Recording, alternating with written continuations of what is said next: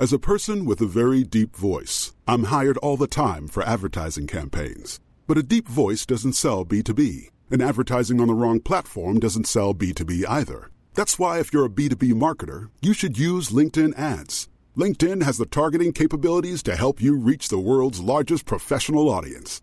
That's right, over 70 million decision makers all in one place. All the big wigs, then medium wigs, also small wigs who are on the path to becoming big wigs.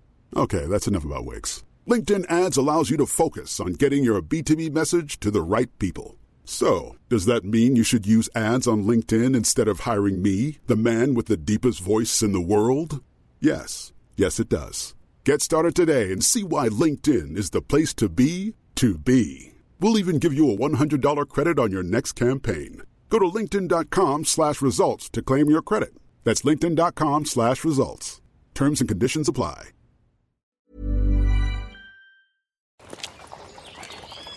London's first gun crime occurred early on the morning of the 13th of November 1536. Its victim was Robert Pakington, a wealthy London mercer or dealer in fine fabrics who lived just off Cheapside and was killed on his way to Mass. His death has much to tell us about the story of the Reformation in England and the crucial year of 1536.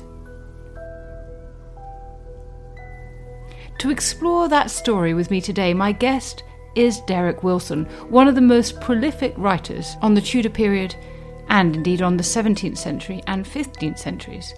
His books include Mrs. Luther and Her Sisters, Women of the Reformation, The People's Bible, The Remarkable History of the King James Version, and Uncrowned Kings, the black legend of the Dudleys, which John Guy described as masterly, stimulating, and authoritative. But Derek has also written novels, and published under the name D.K. Wilson, are a trilogy that explore the adventures and misadventures of London goldsmith Thomas Treviot. Each is based on a real historical mystery, and the first in the series the First Horseman tells the tale of Pakington's murder. So I asked Derek to bring together his fictional world and his historical knowledge to discuss this real life historical crime.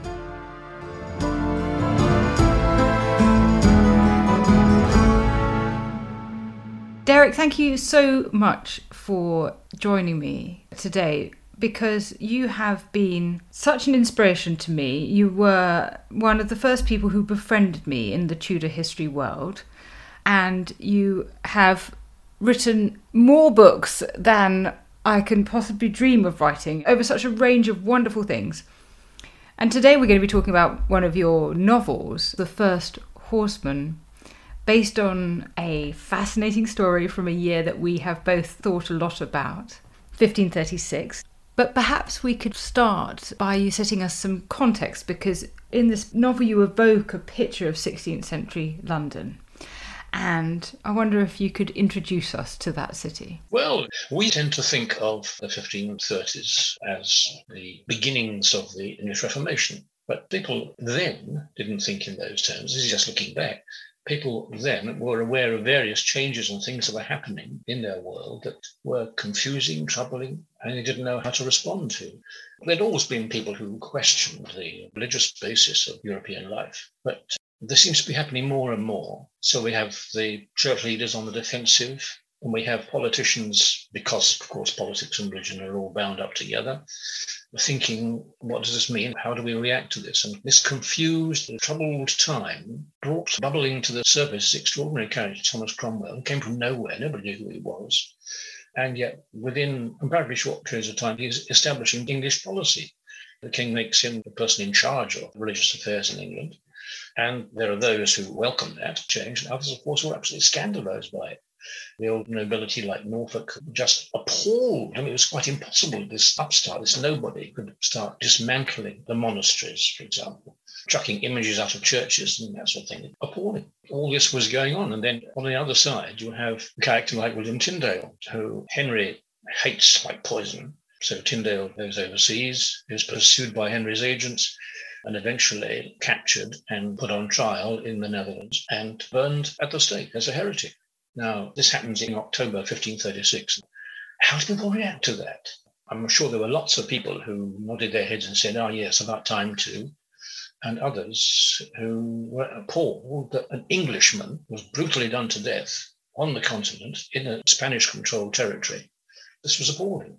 So many presuppositions and new ideas and things are bubbling around, bumping into each other, that it becomes a very confusing time. And in the middle of this confusing time, people get killed. And such is what happens on the 13th of November 1536. But before we get to that, I want to give you a thought experiment to get us a bit more of a sense of context in terms of the events as well as some of the ideas around. If you were an editor of a newspaper in the 1530s, unfortunately for us, Derek, of course, such things don't exist, but if it had existed and you were editing it, what stories and headlines would you have run on the 13th of November, or perhaps the 14th of November, about the previous day? Well, you've got so much that's going on. You've got stories of monasteries being closed. You've got the spreading of insurrection in the Northern Shires, which started in October in Lincolnshire and was now spreading further north. So that's worrying. You've got stories of monasteries being closed, you've got stories of clergy being attacked.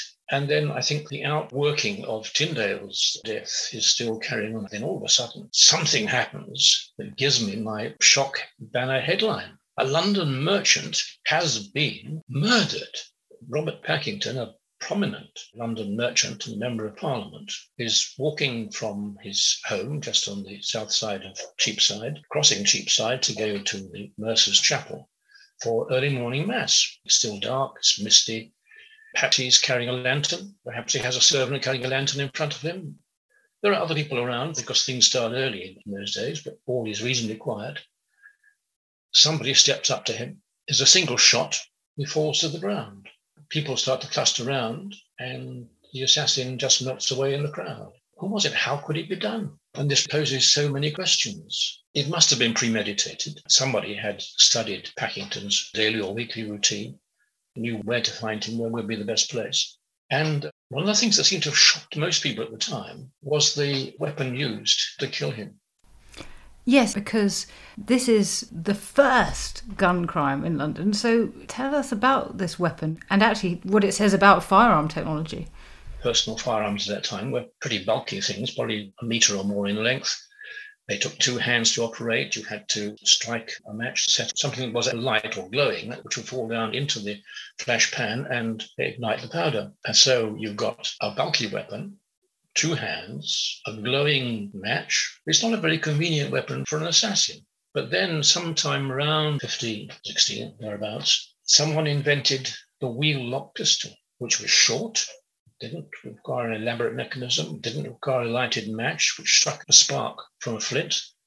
And so, with that sort of a gun, you could have it concealed under your cloak, take it out, fire it, put it back under your cloak, and walk away one almost wants to say this is created the 16th century assassin because it is a custom made assassin's weapon. So it's a deliberate, planned attack on a leading London citizen. Yes. So you've mentioned that Pakington was a merchant. What else do we know about him and why he might have been the target of this brutal attack?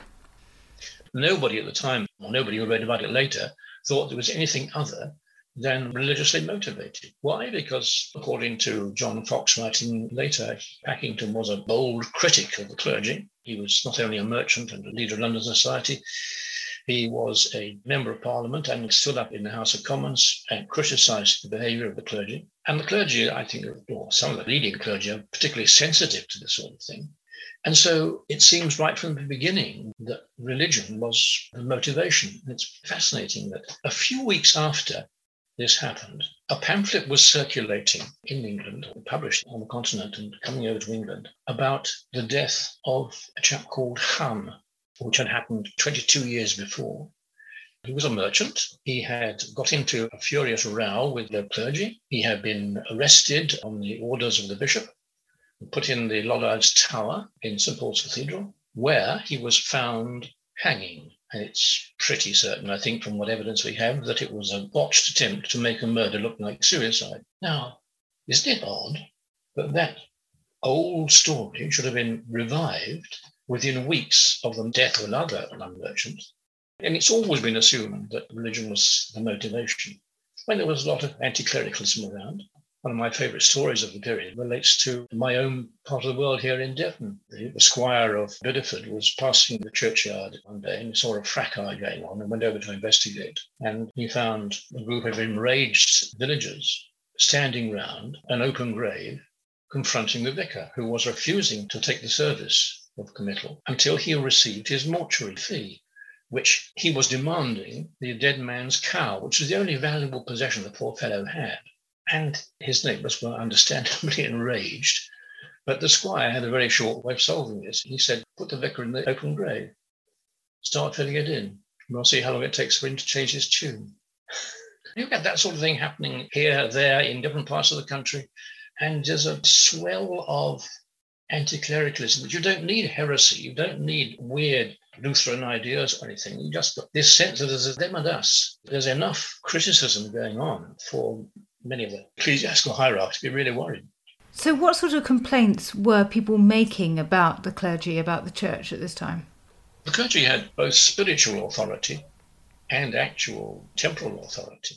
Many of the clergy were no better educated or better qualified than their peasant farmer neighbours but they had their clergy status. This, for example, protected them from common law. If they were taken to court, they were not prosecuted under common law, they were prosecuted under ecclesiastical law.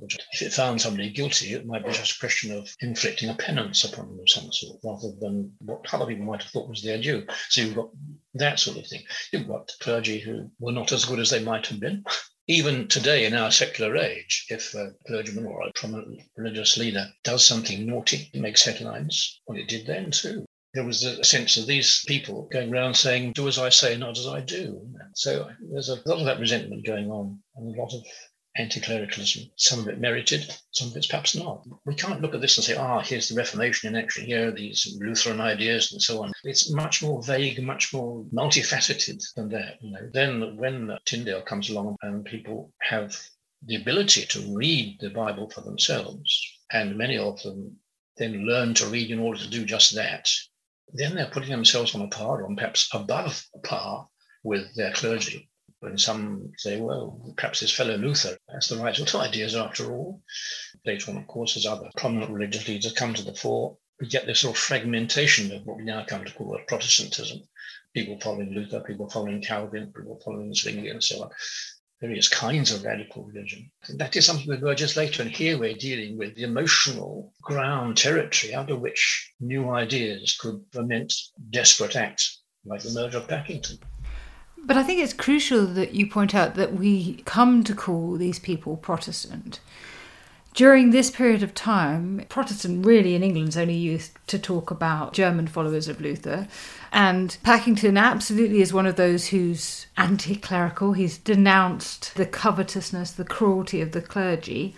But he's not a full blown Protestant. Can you tell us what we know about his faith and how it fits in with the Church of Henry VIII in 1536? We don't really know what his theology was. What was he doing when he was murdered?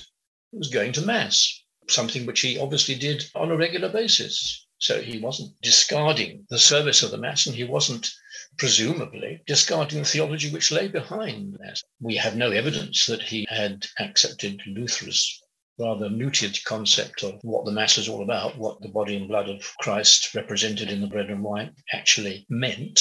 I don't know whether he was troubled by these sort of things or not. But we've got a chap who's going to Mass and at the same time importing copies of English Bibles from overseas, which might seem to us to be something of a paradox. But I suppose it's an indication of what will later become to be known as Protestant and Catholic is only being painfully created. So, yes, Tyndale's New Testament is flooding into the country in the underground market church authorities are frowning at this and trying to stop it. But I can imagine intelligent people like Pakington are saying, no, this is the word of God. This is what our faith is based upon. Why shouldn't we read it and understand it better? I'm not here to challenge the church at all. It's our book. I want to know more about it.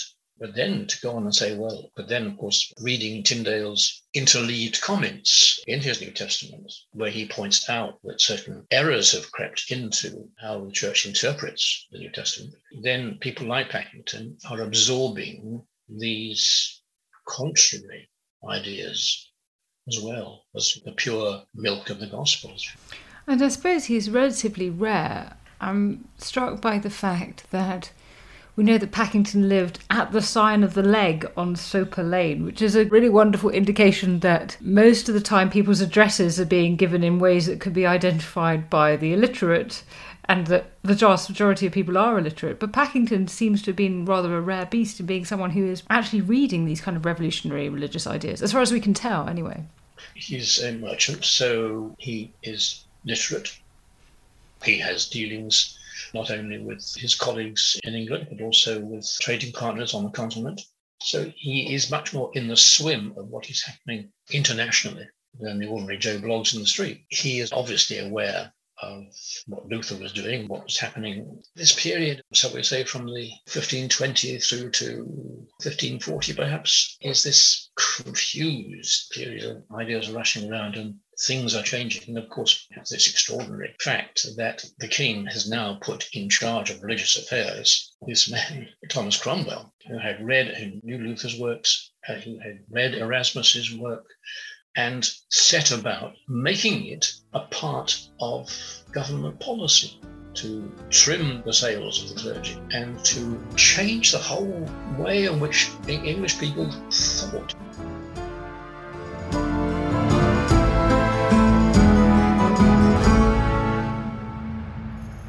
What caused the anarchy?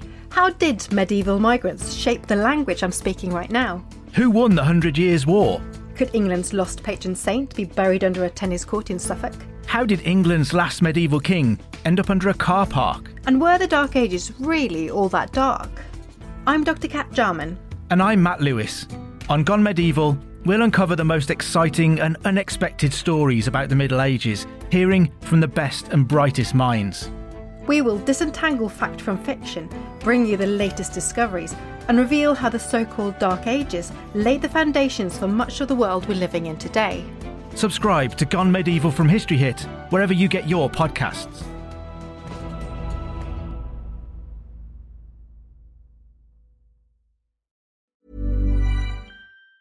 Say hello to a new era of mental health care. Cerebral is here to help you achieve your mental wellness goals with professional therapy and medication management support. 100% online. You'll experience the all new Cerebral Way, an innovative approach to mental wellness designed around you. You'll get a personalized treatment plan from a therapist, prescriber, or both in a safe and judgment free space. Your cerebral therapist or prescriber will outline a customized plan with clear milestones along the way so you can get to feeling your best. With Cerebral, you're not alone in your mental health journey. We're here to empower you to live a fulfilling life. So take that first step towards a brighter future and sign up today at cerebral.com slash podcast and use code ACasts to get 15% off your first month. Offer only valid on monthly plans. Other exclusions may apply. Offer ends July 31st, 2024. See site for details.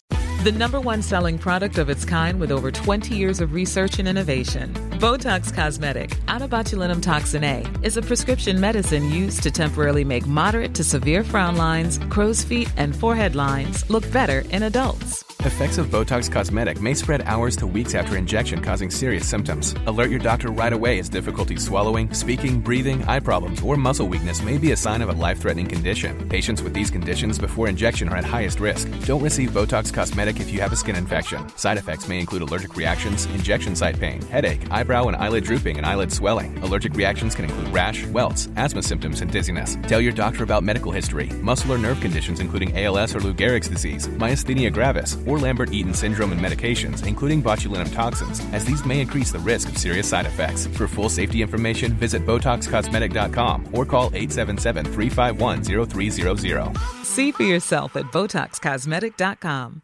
Hey, I'm Ryan Reynolds. At Mint Mobile, we like to do the opposite of what Big Wireless does. They charge you a lot, we charge you a little. So naturally, when they announced they'd be raising their prices due to inflation, we decided to deflate our prices due to not hating you.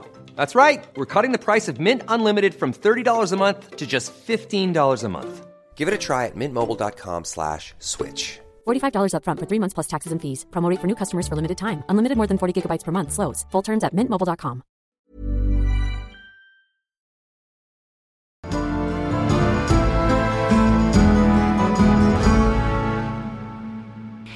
And I wonder if you see Cromwell's hand in something we've already mentioned is happening at this time, which of course is the dissolution of the monasteries, which is just starting. It's really striking in terms of the Pakington case as well, because Pakington is shot on his way to his church, St Thomas of Acre, which is a church founded in 1227 at the birthplace of Sir Thomas Becket, who of course famously obeyed the Pope over the King, and is also the headquarters of the Knights of St Thomas. And these are things that will be targeted in subsequent years after 1536 by Henry VIII. Do you hold Cromwell responsible for targeting those who support the Pope over the King and orders such as the Knights of St Thomas?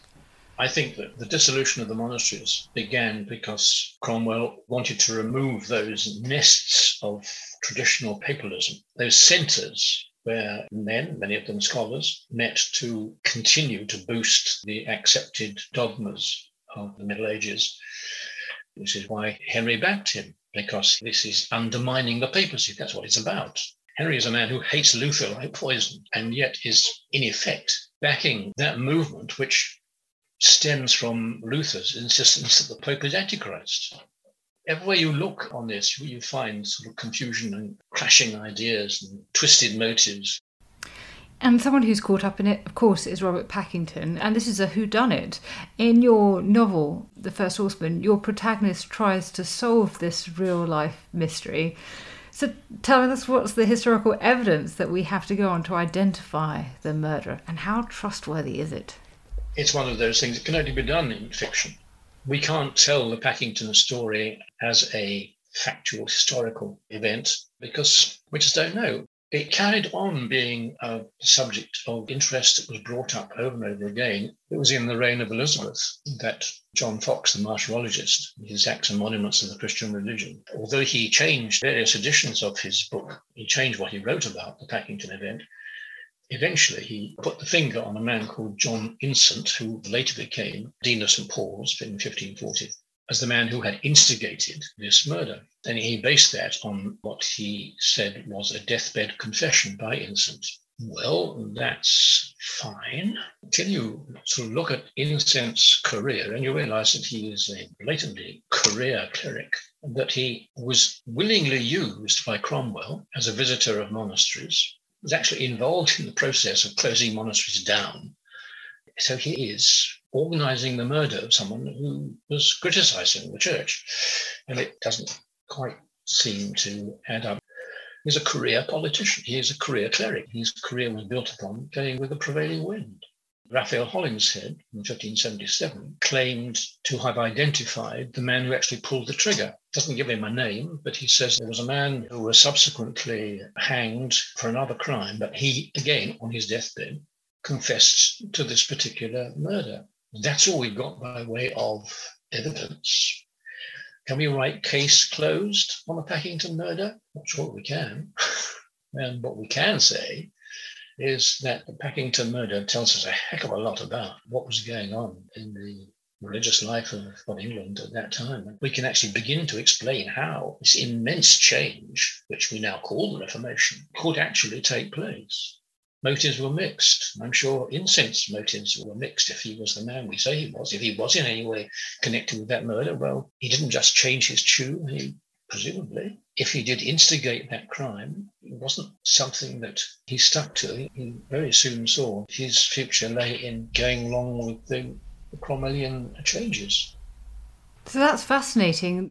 It seems that Pakington's death should be to us an indicator of desperately opposed religious faith and somebody being executed because their faith doesn't align. And obviously, there must have been something going on. But if it is, as you say, Incent, it shows actually that even those who were sufficiently persuaded of their own position in terms of faith to commission a murder could actually discover the way to succeed it was to bend like a reed in the wind rather than hold to that position.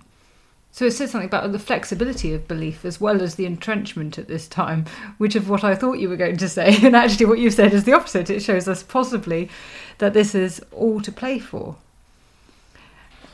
This is happening in the year 1536. It's a year you've described in your books as Henry VIII's Annus Horribilis, and inspired by you, it was a year I wrote a book about. How pivotal do you think this year was in the end for Henry VIII and for the progress of the Reformation, whatever we like to think of that as, in England? Well, it was the year of the three queens. Henry's first queen died in January. His second queen he murdered in May and married his third queen in May. And religion gets caught up in what is basically a dynastic situation. Henry wants a male heir, and Cromwell realized that he needed to persuade Henry that going along with religious change was the way to achieve what he wanted to bring the country to accept his political program. I sometimes think that Henry had these three great first ministers, Wolsey, More, and Cromwell. Wolsey succeeded by applying the principle give the king what he wants. More succeeded and eventually failed by saying, Tell the king what he ought to want. Cromwell proceeded on the basis of persuade the king what I want is what he wants. That's very good. But given that you fictionalise this period, I suppose as a historian who hasn't written a novel, I would love to know your thoughts on what you think the challenges are of fictionalising this period. How does one write about faith? How do you create a character that has the kind of mindset of the period? And that seems to me very difficult. That's the thing, the mindset of the period. I think you've got to, as far as you can, immerse yourself in the period. You've got to think the way people thought, feel the way people felt at that time. And this is why I think where people go wrong in that the historical characters that they then fictionalize, they fictionalize in 21st century terms. We understand ambitious politicians of our own age, how they behave, how they get where they are, how they succeed, how they fail. So it's a temptation if you don't know that the 16th century is different from the 21st century. The temptation to say, well, that he must have been this kind of a man. Someone like Cromwell could pursue his own career, be ruthless and so on, and cozy up to all the right people and get rid of all the people who are standing in his way and so on. Well, that might work for now, but it wasn't that simple then. And you certainly can't take religion out of the equation. Whether you believe or not, you have to have some pretty clear ideas about what 16th century religion was like, what people really believed, and how their beliefs shaped what they did and how they lived. And if you don't, you can't write about any individual, whether fictional or fact, living in that time. And this is a novel that, with Pakington's death, exploring this first gun crime in London, therefore puts religion back at the heart of a 16th century story. And that is one of the reasons why I would recommend it to anyone listening as a wonderful Tudor mystery story. And in fact, the first novel that we've talked about on Not Just the Tudors. So it's been a great pleasure, Derek, to speak to you today about this book and indeed about writing history of the spirit and fiction more generally. Thank you so much.